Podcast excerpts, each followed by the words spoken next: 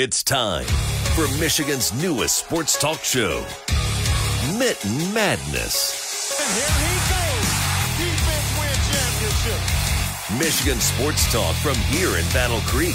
The latest stories, the biggest games, all across the Mitten State. That's not something to play with. Streaming live and on demand on the 95.3 WBCK app. Here are your hosts, Jacob Harrison and Da'Jzon Hughes. Good morning and welcome into a special episode of Mitten Madness. I am Da'Jzon Hughes, and unfortunately, I'm doing today's episode by myself. Jacob Harrison, who normally sits across from me, is feeling a little bit under the weather right now, so he can't get to us this weekend. He will for sure be back next week, so we'll be right back at the banter. But for this week, we get to be homers. We're going to have a great time this weekend, just me and you, talking for an hour.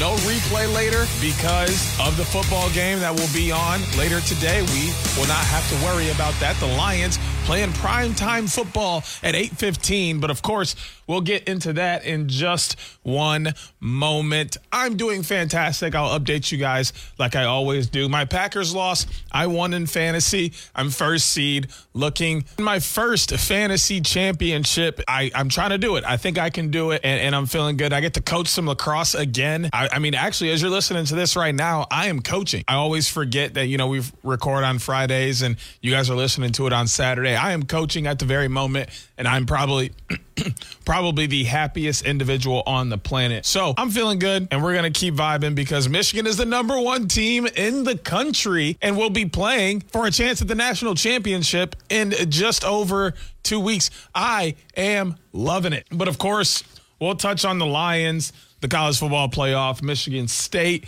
Pistons, Red Wings. Big Ten basketball and picks. I was able to talk with Jacob today and grab his picks for the games. So he'll still be here and have an opportunity to, of course, go lower in the ranks because we all know he's not catching me anytime soon. But now that the introduction is over, please forgive me. You know, there's whatever's going around. I don't have, but I do so much talking. Obviously, I'm over on uh, BXX, which is 1049 in Battle Creek, doing my thing every single day, 10 to 3.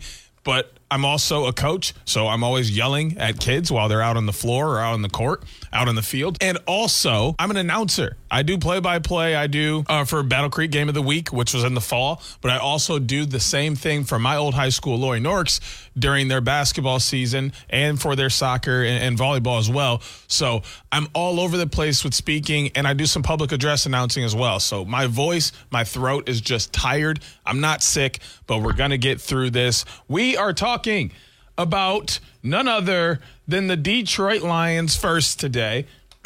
and by we, I mean me because I'm the only one here, but I only know how to say we when I'm in here. I don't know. It's weird, but just lock in with me, all right? Detroit Lions. I mean, first off, as a Packers fan, as you guys all know, I absolutely love everything that the Detroit Lions are doing this year. You guys deserve this so much. The fans have always deserved a season like this. They fought hard. You guys have stayed loyal. You've watched your team go through turmoil year in and year out. And this year, you guys are making it happen. You guys are looking good, even though you've dropped a few. But I mean, the end of the year, it's it's going to be a tough sledding, right? I'm not even going to try and sugarcoat this whatsoever. When you look at the rest of the schedule, you've got Denver, you've got Minnesota twice, and you have Dallas, right? And and and in just a moment here, I'm going to pull up the standings as well. Which will give you a picture of what the possible playoffs could look like, not only for the NFC North, but just for the NFL in general. So, right now, it's by division. The NFC North, Lions are nine and four, Vikings seven and six, Green Bay six and seven. So basically, you have to win these next two games, at least NFC North games against the Vikings, which you have the Cowboys game squeezed in between there, which is going to be a rough, hard fought game that I don't know that you guys have enough for. And that's just me being honest. The Cowboys are looking like the best team in the NFL. The Cowboys are looking like they have an opportunity to play for the Super Bowl, and that makes me just, ugh. I don't even want to believe that the Cowboys are that good, but look at how they're playing football. They're playing phenomenally and they're 10 and 3 looking like an absolute freight train like there's nothing that can stop them and i mean this week they got the bills who have been struggling but maybe the bills can knock them off that horse but i don't feel comfortable about that. So, as of right now, Cowboys are somebody you seriously got to worry about. But what can help is playing a Vikings team that is struggling with backup quarterbacks and trying to figure out who's going to play and winning both those games. They're, that Cowboys game is sandwiched in between. Forget about it, okay? Forget about it. Worry about it that week, but then just know you got to win the two games that bookend it. I mean, beating Denver this week would be a great start. It would really help, but what is the plan there? Right? Denver does not have a great run defense. So I would hope that, you know, they push Jahmyr Gibbs and they push David Montgomery. They do the handoffs and, and jet sweeps with Kalif Raymond and uh, Josh Reynolds. Jameson Williams. Those are the kind of plays they should be looking to start the game off with. Get the vibe going, get the energy, find a cohesiveness, excuse me, and a game plan that will get you into the red zone. And then that's when you rely on an Amon-Ra St. Brown, a, a Sam LaPorta, right? Uh, though that those are the opportunities that you go to them and you fire that ball and boom, touchdown. Boom, touchdown. Right? Or even you just want to grind the running backs and, and hand it off to them, that's fine. But you have to figure out how to get in the end zone. And one thing you can't do is turn it over. I mean, I haven't even touched on the Bears game. I'm going to do that right now, actually. The Bears have been the Lions' biggest Achilles heel this year. The biggest. Like, it's, it's actually unreal what the Bears do to the Lions. Kansas City, Bear, Lions win by one. F- phenomenal game. Loved every part of it. Great way to open up the season. A lot of promise. Week two, lose to the Seahawks by six in overtime. Hey, you just gave up a touchdown on the first drive. It's tough, but the defense has got to do better and bounce back. And they did that. You go out and you decimate a Atlanta team that's not good and beat them 20 to 6 like you should. And then the, ne- the very next week, not even. Not even. Four days later, you play Sunday, turned around and played again on Thursday, and smacked the Packers all around 34 to 20. Made it look like it was Easy. And then you went down and took care of a very struggling Carolina team, 42 24. Fantastic. You're 4 and 1 at this point. Feeling great. A lot of people thought Tampa Bay was going to be able to give you something and that you were going to be able to go back and forth and, and, and maybe they were going to beat you. No. Baker Mayfield ain't nothing. That's what you told them 20 to 6. And then you walked in and played Baltimore. And they showed you what a real trench war is like. And you lost 38 to 6. And that really seemed to be the reset that you guys needed because then you turned around and gave Vegas the work. 26-14, as you should. You're 6 and 2. Los Angeles, 41-38. I don't know how you gave up 38 points to the Chargers, even with Josh Her- Justin Herbert. Maybe we need to talk about the defense, but I, I want to get through these games first, and maybe I'll circle back because the D's got some serious problems if you're giving up 28 po- 38 points, sorry, 38 points to a guy that is barely scored. He scored six points against the New England Patriots. Six. They kicked two field goals, not a touchdown. And you let that guy score 38? Come on. I I I, I want to believe in the Lions so bad. But when things like that happen, it makes me question. And then the Chicago game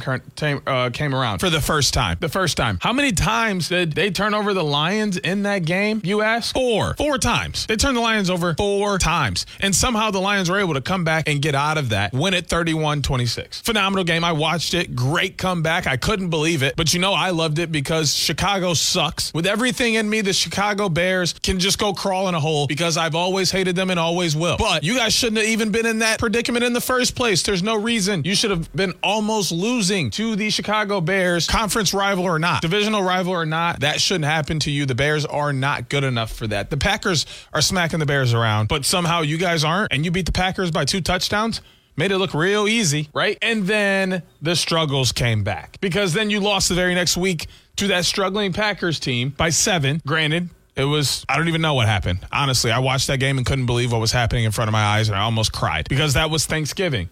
And somehow you lost on Thanksgiving in Ford Field again when you were supposed to be the favorite. I don't understand what is going on. And then you squeeze out a win against New Orleans somehow, and then you just got decimated by Chicago. I mean, absolutely railroaded. 28 13, turning the ball over another three times. So, seven total turnovers in two games from the Chicago Bears and the Detroit Lions. You can't turn the ball over like that if you want to make it to the NFL, you know, supreme game, the Super Bowl. You're not going to do that, turn it over that much against a team like that. So you got to cap the turnovers. Saturday night should be great for you if you get the run game going. That's the biggest thing. And you have to win both of those games against Minnesota. That locks you in as the NFC North champion. That's what you want. It's a good chance you host that playoff game. That's also what you want. You have a good chance of winning a playoff game if you host it. So go ahead, win the games you need to win, and you will probably have that be the case. If you can still win against Denver, that is phenomenal for you. But if you can't, that's also okay. You just need to win Minnesota and Minnesota. And if you pull off the Dallas Cowboys, I mean, I might just buy a Lions jersey. I might, I, I don't know. I don't know what I'm going to do, but that might be the great idea. So I want to see great things from the Lions this weekend. Get the run game going, but defense, it's time to talk about you. You guys have not been great. The defense has struggled a lot. I mean, teams are going up top on you left and right like it's nothing. You can't stop anything in the air. Leading tacklers 96 with Anzalone. That's fantastic, honestly he's able to rack that up. But like we're we're not doing great in terms of what's going on. I wish I could see. I'm trying to find all of the stats here, but they're not really giving them to me the way I want them. And I wanted to see kind of like how the team is giving up. Ah, here we are. I found them. You're giving up 24 points a game. That's much better than what you were doing last year. So I will not complain too much about that. You're already giving up 37 touchdowns to your 42. I mean, you're giving up a lot of yards, almost 3,000 in the air, 226 a game. Rushing attempts, you're giving up a 96. So basically 100, 342 yards of total offense per game is what you're giving up. You got to tighten that up if you want to go to the NFL championship. You want to play in the Super Bowl, you got to play a lot better than that, especially on the outsides. You got to tighten it up. And then the rush, you just got to get there faster. They're playing pretty decent on the outside, but when you're not getting there in 2 seconds, 3 seconds, those guys are going to get beat. Defense has to step up all around and make it happen and meet the offense in the middle so that the Detroit Lions can be good. But that's all I have on the Lions. When we come back from the break, I'll be talking college football playoff and Michigan State football. There are new developments all over the place. It's Mitten Madness on 95.3 WBCK.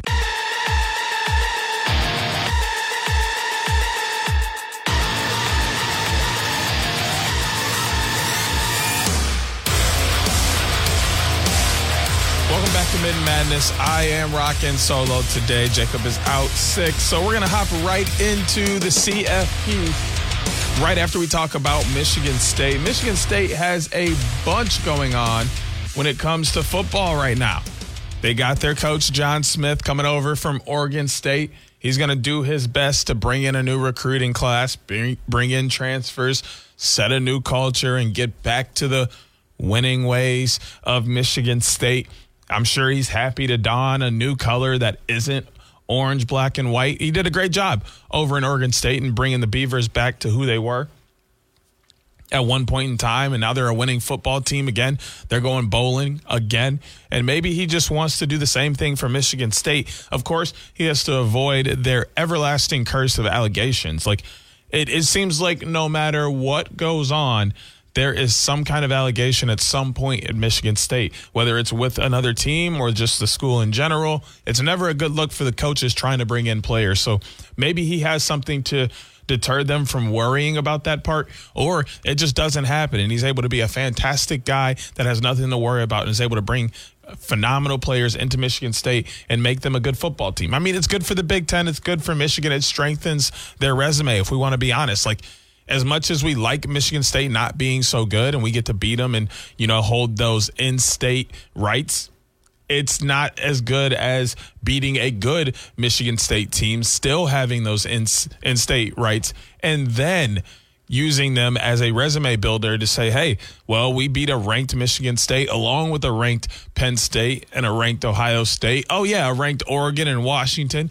and maybe even a ranked USC ranked Iowa. There's so many t- teams in the Big Ten that can now be ranked with it expanding. We want a good Michigan State, and John Smith is a start to that. I think he will do a phenomenal job with them, especially after the newest news for Michigan State. They already have a transfer signed.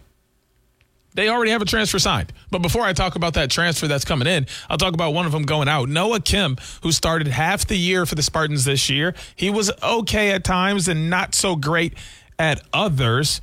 So he decided to transfer after his job got took.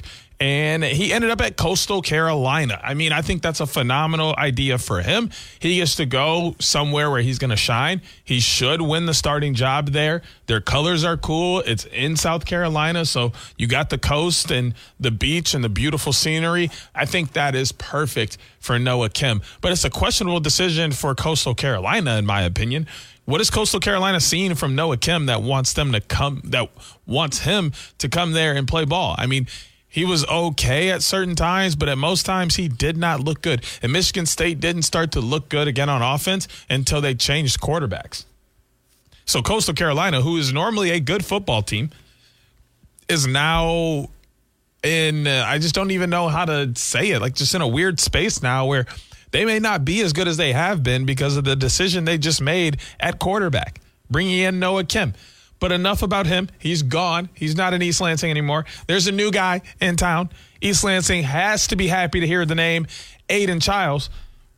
Aidan Chiles has decided to transfer to Michigan State University. He will be in East Lansing following his coach, John Smith, over from Oregon State.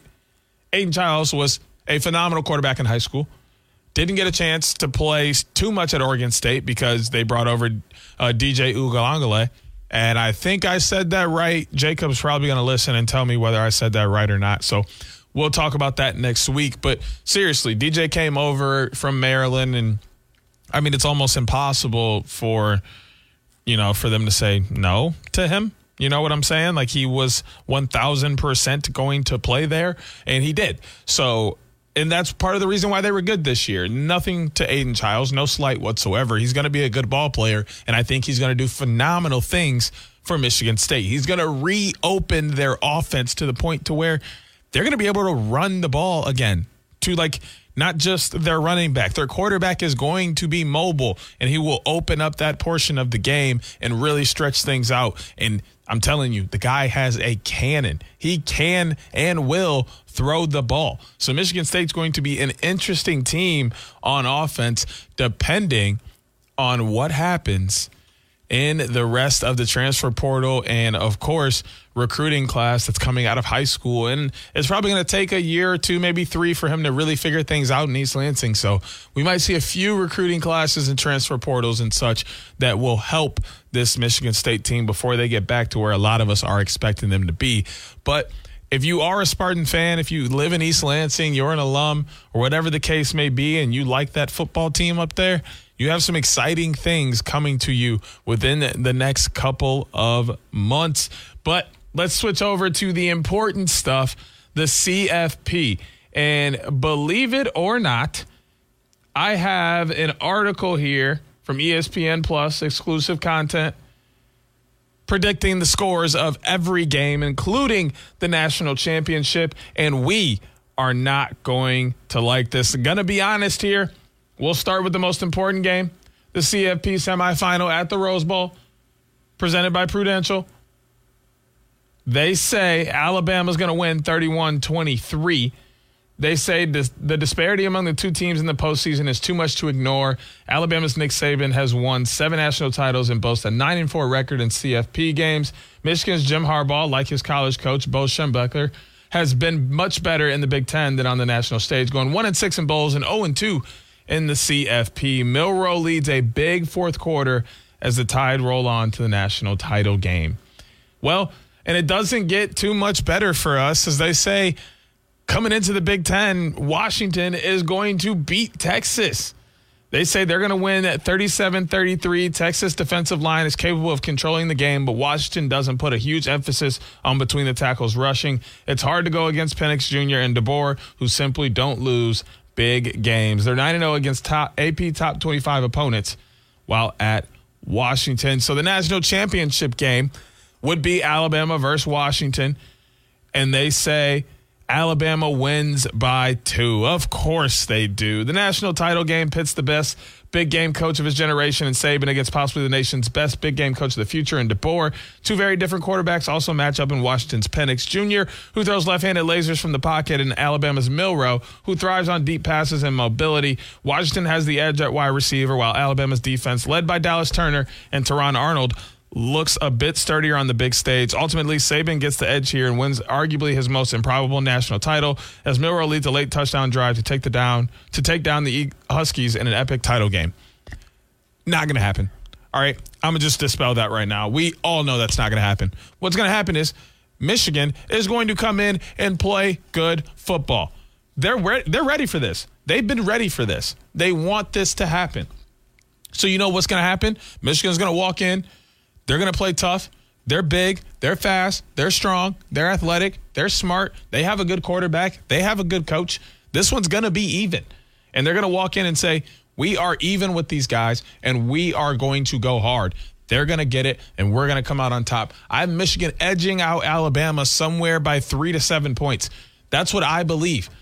That's me because I believe in the Michigan Wolverines. They got it this year. This is one of the years where it's like it's got to be this year or it's going to be a while before we can try again. And I really believe that. And not because I don't know that they're going to be good next year, but because we're in a very prime spot where a lot of teams around us are not as good as they normally are. So let's take advantage of that and win it this year.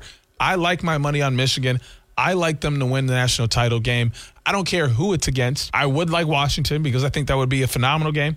And I think it'll be looking forward to what we'll see in the Big Ten for the next couple of years. But I don't want to see Alabama, Texas. I'll tell you that right now. I don't want to see Alabama, Texas. Nobody in the world wants to see Alabama, Texas, but Alabama. Just going to be honest here because then it validates everything that just happened over the last couple of weeks. And I really don't want to get into that conversation. So Michigan is just going to do what they have to do and make everything work by winning the game. And I think that's exactly what's going to happen. Looking at the New Year's Six Goodyear Cotton Bowl, Missouri, Ohio State. They say Ohio State wins by six, even though Devin Brown making his first start for the Buckeyes spurs a strong fourth quarter and Ohio State slows Cody Schrader and the Tigers in the second half. Ole Miss Penn State. Penn State's going to win 30 to 24. A late interception seals the win for Coach James Franklin's crew. And then, of course, Georgia, Florida State. Who do they give it to? They say Georgia's going to win 28 17. The Bulldogs' depth in the run game and at the line of scrimmage makes the difference as Georgia forces two third quarter turnovers to pull away a bit. Liberty and Oregon. They say Oregon's going to take care of Liberty 43 28. Expect big games from Oregon's Tez Johnson, Jordan James, and Jeffrey Bassa, who generates pressure on Liberty's quarterback, Kaidon Salter. There it is, man. That's that's what they're saying about the New Year's Six. That's what they're saying about who's going to win those games. They're saying Michigan's going to go down. I don't believe it whatsoever. It's going to have to happen in front of my eyes, but I do not see Michigan losing that game. There's so much on that game for Michigan. They still have to prove that they're good, that they're worthy. So many people say they don't deserve it because of these weird allegations that have been going on with the cheating that everybody is doing all around the country. I think a lot of people are just mad that Michigan did it better than them and they can't figure it out that well. But hey, isn't that all part of the game? I think it is. I think it is. So I think Michigan is just going to continue to ignore it, continue to stay focused, continue to strive for greatness. They're going to walk into the Rose Bowl with their heads held high, feeling confident, ready to ball out. I think Blake Corum's going to score a couple touchdowns. Maybe Roman Wilson gets himself one,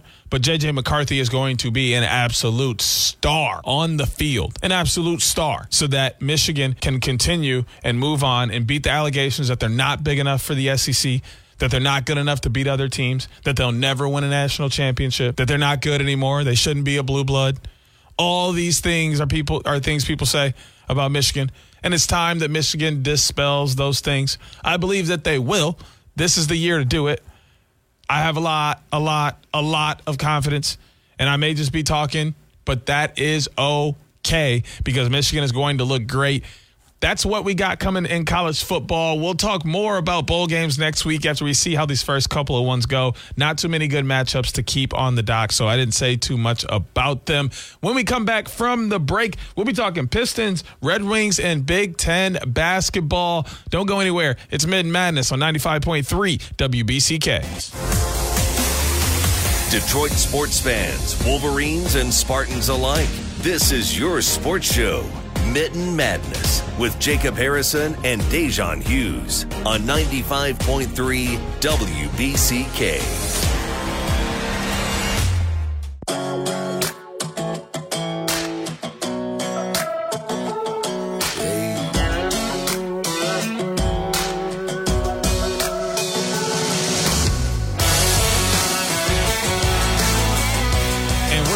Here on Mitten Madness. And by we, I mean me, because I'm here solo today. Jacob is out sick. We got done with the Lions, got done with Michigan State and the CFP. It is time to talk Pistons, Red Wings, Big Ten basketball. And I guess we'll start with the easiest one of them all the Detroit Pistons. What a disgrace. What a disappointment. It is not looking good for them whatsoever. So many rumors are swirling around now. People think Jaden Ivey are is going to be traded. People think Kalamazoo native Isaiah Livers shouldn't be on the team anymore. They think Cade Cunningham is a flop. The Pistons are on a 21 game losing streak. Wingstop has offered to give out a free five piece when the Red Wings win again. Like, they're in serious trouble. And when you look at their schedule, the amount of L's in a row is nauseating. They haven't won a game since a 118 102 victory against the Chicago Bulls way back October 28th, where LaVine went for 51, but it wasn't enough. Ever since then, they have lost every single game that has come their way 124, 112, 110, 101, 125, 116. None of these games are really close. 108, 100, 126, 120. They even lost to the Washington Wizards 126, 107. They were at the time the worst team in the league, but now it's the Pistons by far. I don't know what is going on over there, but it does not look good. And I'll be honest with you and what I think is the problem. I think it's a guy that I thought was doing very well in his previous space, Monty Williams, coach of the Detroit Pistons, formerly with the Phoenix Suns, took them to multiple NBA championship appearances. He's not putting the right five guys out on the floor. Okay. What people don't understand as a NBA coach, your job isn't like it is for a high school or college coach where you're there managing the game, you know, helping guys, calling out plays, pointing things out. That's not really the job in the NBA. You have assistant coaches that do that. You have player development coaches that do that. The head coach is there for basically two very simple reasons. The first one is to yell and argue with referees because that's what they're there for, is to fight for those calls and point out things that referees might not be able to see, give them a little lip, but because players can't do it or they get kicked out, they get penalized for it. Coaches can withstand it. They have a little bit more leeway. So that's you know, job number one. He should be doing that, which I don't think he's doing enough of that either because he hasn't even come close to getting kicked out of a game. And like, I'm sorry, but if you're not pushing the referee, not in his ear, not getting the all right, coach, that's enough. You're you're not doing it. You're not doing your job enough. And that's what it looks like Monty Williams is doing. It looks like he's settling for subpar. And I don't really like that. And he's benching guys that I don't think need to be benched. There's no reason for Jay Ivey to not be in the game. But hey, I'm not coaching there. The other piece is putting the right five on the floor he does not always have the right five people on the floor to be successful. You have to see how people play and match them up with other people who complement them so that you have five people working together and to, to create points, to, to play well on defense, to work with each other, rebound, and get on the floor for the 50 50s. All of that is a cohesive unit of five people, and he's not putting the right five out on the floor. And that's why we see the Pistons in a very tough position of having 21 straight losses. I hope that they're able to turn it around soon, and not just because I want a free five piece from Wingstop, but because I want to see the Pistons do well. This core can go on to do great things. They're young and have potential, but they need the help from the coaching side of things in terms of putting the right guys out on the floor at the right times. But that's enough about the Pistons because they need to win before they get that much airtime with us. We'll talk, touch in with the Detroit. Red Wings. They're a little bit back and forth. They're kind of streaky honestly, when you look at it, they started 2 and 0, then they lost 3, 1 1, lost 1, 1 1, lost 2, 1 1, lost 2, 1 3, lost 1, 1 3, lost 3, 1 1, lost 1. Their most recent game was a loss to the Carolina Hurricanes 2 and 1, but Detroit is still fourth in the Atlantic Division at 15 10 and 4. They have 34 points. They're only two behind second and third, who are tied at 36, and then only six behind Boston, who's sitting at the top. But when you look at the standings, Tampa Bay is creeping up. They have 33 points. Montreal's got 28. So if they want to continue to ride and continue to get into, you know, playoff standings, they have to continue to score goals the way they have been. Granted, a 2 1 loss isn't good, but a 6 4 win, you scored three in a loss, you scored one, you scored five in a loss, and then you won 5 3, 5 4, 5 1. 415240. They're putting up good scores. They're putting up pucks. They're getting them in the back of the net. They're getting them in front. They're crashing. They're setting screens. They're forechecking. They're back checking. They're doing everything that they have to do to be a good team. And I like it. Before I forget to touch on this, disgusting things we saw in the game where Dylan Larkin was hurt. But I love the way this team stood up for not only just him because he's the captain, but I feel like they would do that for anyone on the team. It was immediate. They made sure that Dylan was okay, but at the same time, they're like, look, dude, not okay. That's our captain. We got to let you know what's going on. That's the kind of things I like to see from teams is you have it's a unit it's a brotherhood it is, it is a family you have to take care of each other and that is one way to do it but the wings got to continue to find the winning board they're doing okay right now but 34 points is solid for where they are they got to keep progressing a game against the flyers tonight at 7 p.m. That's a good one. If they can win that, I think they can start to find some new momentum. But I expect big things coming out of them pretty soon. And something we haven't talked a lot about, but something we should be talking about Big Ten basketball. It's looked phenomenal. Purdue, I mean, they look great all over the country. They lost to Northwestern, though. Michigan State, they've had some struggles, but Wisconsin came out and showed them what's up. Rutgers pulling in two of the top two, pulling two of the top three recruits within the last couple weeks in the nation for the upcoming class. That's huge. Michigan five and five, looking good, has some pretty decent wins. They're taking on Eastern Michigan at two thirty.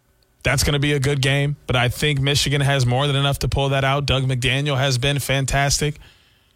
Oliver uh, Nkamhoua has been uh, has Nakama has been awesome. Um, Terrence, Tarris Reed has been great down low. I don't know what woke up Terrence Williams, but he's he's pretty back, right? This team has potential. Tschetter is a shooter, and he shows it week in and week out. I like the things that I'm seeing from this team. They play with energy, and Dug McDaniel is just like every other small point guard we've had at Michigan, ready to take the game over, knows what he needs to do to be in control of the game, controls the pace very well. And when Michigan needs a bucket, he goes and gets one. Michigan's going to be exciting to see. But the big game of the weekend is Michigan State Baylor. Michigan State Baylor. If Michigan State wants to, you know, prove that they're still a good team, prove that they're going to be all right, prove that the Big Ten is going to have to look out for them. This is a game to do that in. The season leader for the Bears, Mr. Walter, 14.9 points a game on 42% shooting, 88 from the line. Walker's leading the Spartans, 20 points a game, 47% from the field, 60 from the free throw line. But Baylor's putting up 91 points a game while only giving up 67. And they're grabbing 40 boards while dishing out 16 assists with five blocks and seven steals. They're on a nine game win streak as well as they're 9 and 0. They haven't lost. This is more than an uphill battle for the Spartans, but they have the potential to get it done. And this is a good game for them to get things back on the road and, and be a successful team because we all know after that, the holiday tournaments, which are coming up, Big Ten play really gets rolling. And if you're not ready, you will get steamrolled. I don't think that's going to happen to Michigan State, but it definitely is a possibility. Michigan and Michigan State have to be ready. They got some warm up games before things get popping again, but Big Ten is going to be rough. And if you're not ready to play, no matter who you are, you're going to run into some trouble. But that's all we got for this segment. Coming back. We're going to be doing the picks, even though Jacob's not here. I was able to talk to him and get his picks. So I'll dive into the games a little bit, throw out our picks, let you know where the standings are, and then we'll get you out of here for the weekend so you can enjoy some Lions football tonight. We'll be back after the break on 95.3 WBCK. 95.3 WBCK.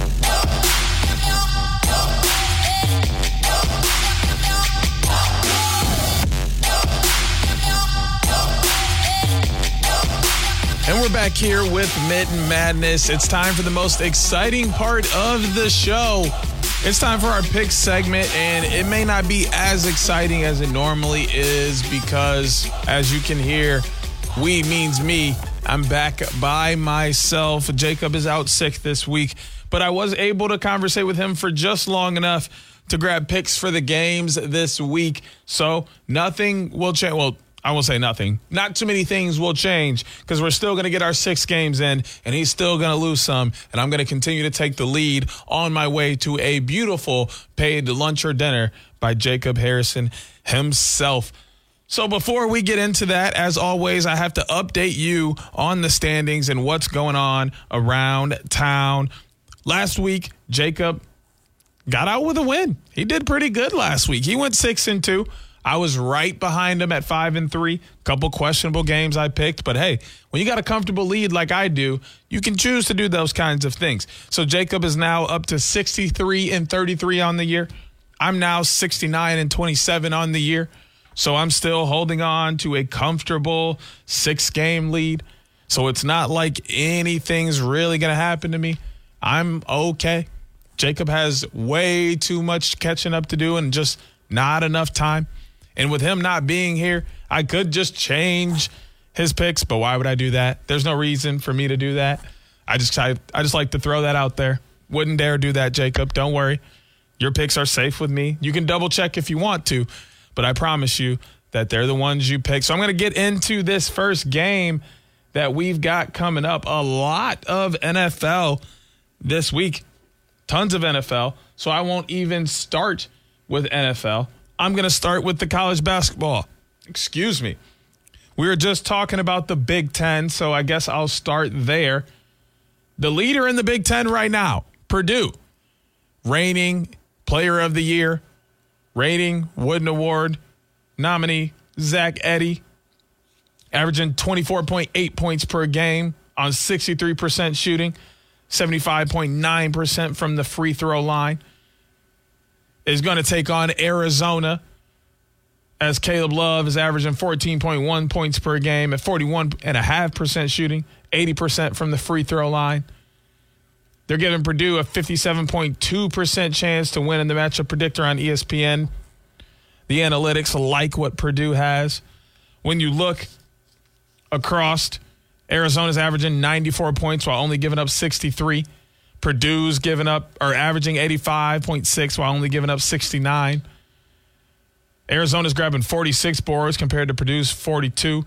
Arizona's assisting 21.6 compared to uh, Purdue's 18. They're both averaging about four and a half blocks. But Arizona's got nine and a half steals on an eight game win streak. They're 8 0. Purdue's 9 and 1. Purdue's beat a couple ranked teams already. So is Arizona. Normally, I would probably have this game, so I sent it over to Jacob first. I'm going to let you guys know Jacob picked Purdue. He likes what Purdue has, most likely with Zach Edey. He's probably going to point out the same thing I pointed out that most teams don't have a Zach Edey. But what Jacob doesn't know is that Arizona has four seven footers on their team and plenty of six foot plus guys who can guard, who can play ball. They all like to defend, they all like to rebound. They share the ball around well. That's why their leading scorer only averaged 14 because they're a complete basketball team that's ready to play. They're the number one team in the country for a reason, and they're 8 0 for a reason.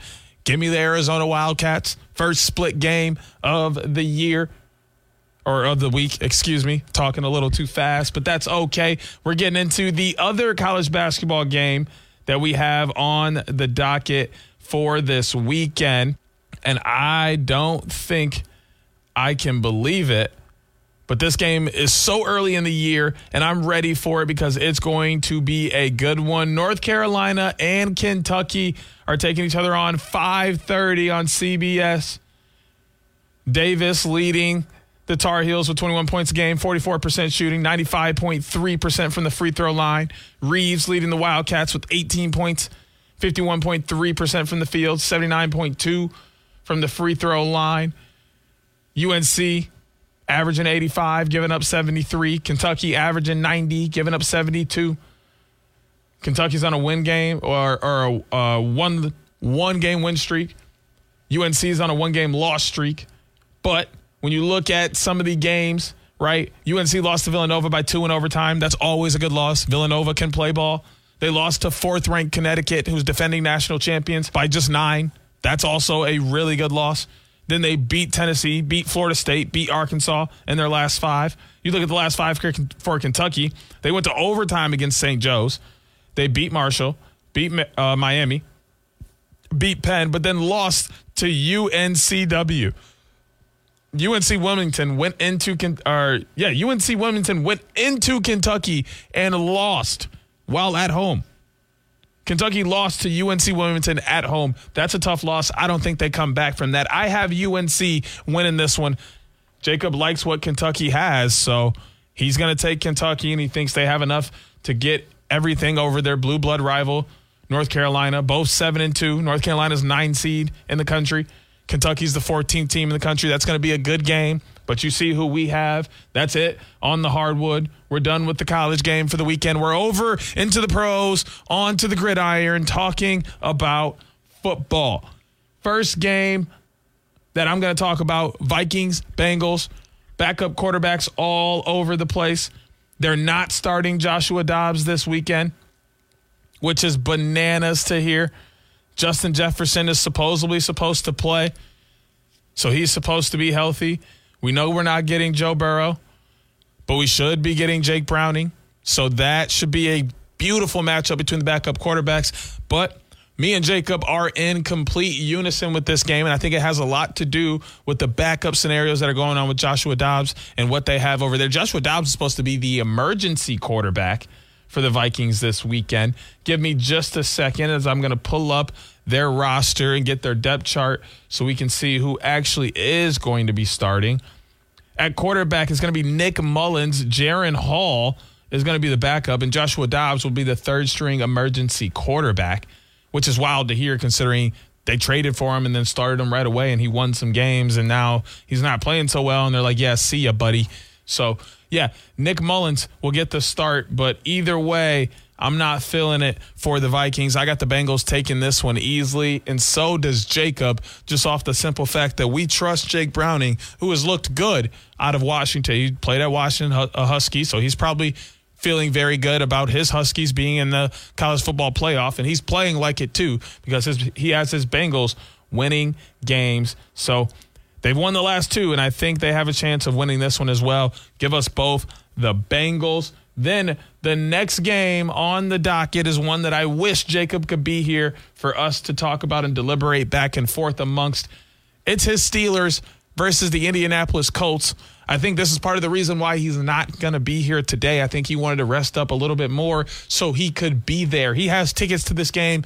He's going to be there. I can't wait to get his reaction, see what it was like to be there. How was it taken in the game? And then hopefully the Colts are able to take one out and he just is miserable. But I highly doubt that. Indianapolis Colts playing with Gardner Minshew. The Steelers don't have Kenny Pickett, but they do have. Actually, I don't know. Let's see who's playing for the Steelers at quarterback. Going to pull up their depth chart. It's going to be Mitchell. That's right, Mitchell Trubisky, and then Mason Rudolph is his backup. So, with the time being, even with Mitchell Trubisky in the game, I like what the Steelers have defensively to stop Gardner Minshew and the Colts. They've done some pretty decent things, gotten themselves to seven and six. Both these teams are seven and six. And if one of them is going to come out of it on top, I like the Steelers because that's just what Mike Tomlin does. And we can't expect Jacob to go against his own team while he's going to be at the game. He's got the Steelers as well. And gonna spoil it a little bit, but there's a game that I'm waiting for because there's a little bit of a difference between me and Jacob in that one. Next game on the dock is 425, most likely America's game of the week. The Cowboys are traveling to Buffalo, New York to play in Highmark Stadium against the Buffalo Bills. For whatever reason, this game is super close on the predictor. They have a 49.7% chance for the Bills to win, a 49.9% chance for the Cowboys to win, and the remaining is obviously for the tie, but I highly doubt that's going to happen. This game is an interesting one because, as much as it's an NFC matchup and doesn't matter too much for the Bills. They do need to win if Jacob's going to get that futures bet he put in on the divisional winners. And it's not looking too good for him right now with Miami continuing to do well in the AFC East, I believe that is, um, or the AFC North. Yeah, AFC East. Sorry, they're in the AFC East. And then you look over at the other side, the Cowboys are absolutely rolling. They're 10 and 3. And after what they just did, to the Eagles, a lot of teams should be scared because the Eagles were looking like the best team in football, looking like they were going to walk back to the Super Bowl, looking like the path to the Super Bowl was going through Lincoln Financial Field in Philadelphia. But as of right now, that's not the case. The Cowboys look good, and I think they will roll, and so does Jacob. We think that the Bills are just too uh, turnover prone and don't have enough to make that one work. So they're going to end up losing that game, and it's going to be a close one. Most likely, but the Cowboys will come out on top. Dak Prescott has looked fantastic, and Tony Pollard picked up right where he left off from last year. And who am I to not talk about C- CeeDee Lamb or Micah Parsons, right? The list goes on and on. We both got the Cowboys, and the last game of the week is a game that we do not agree on.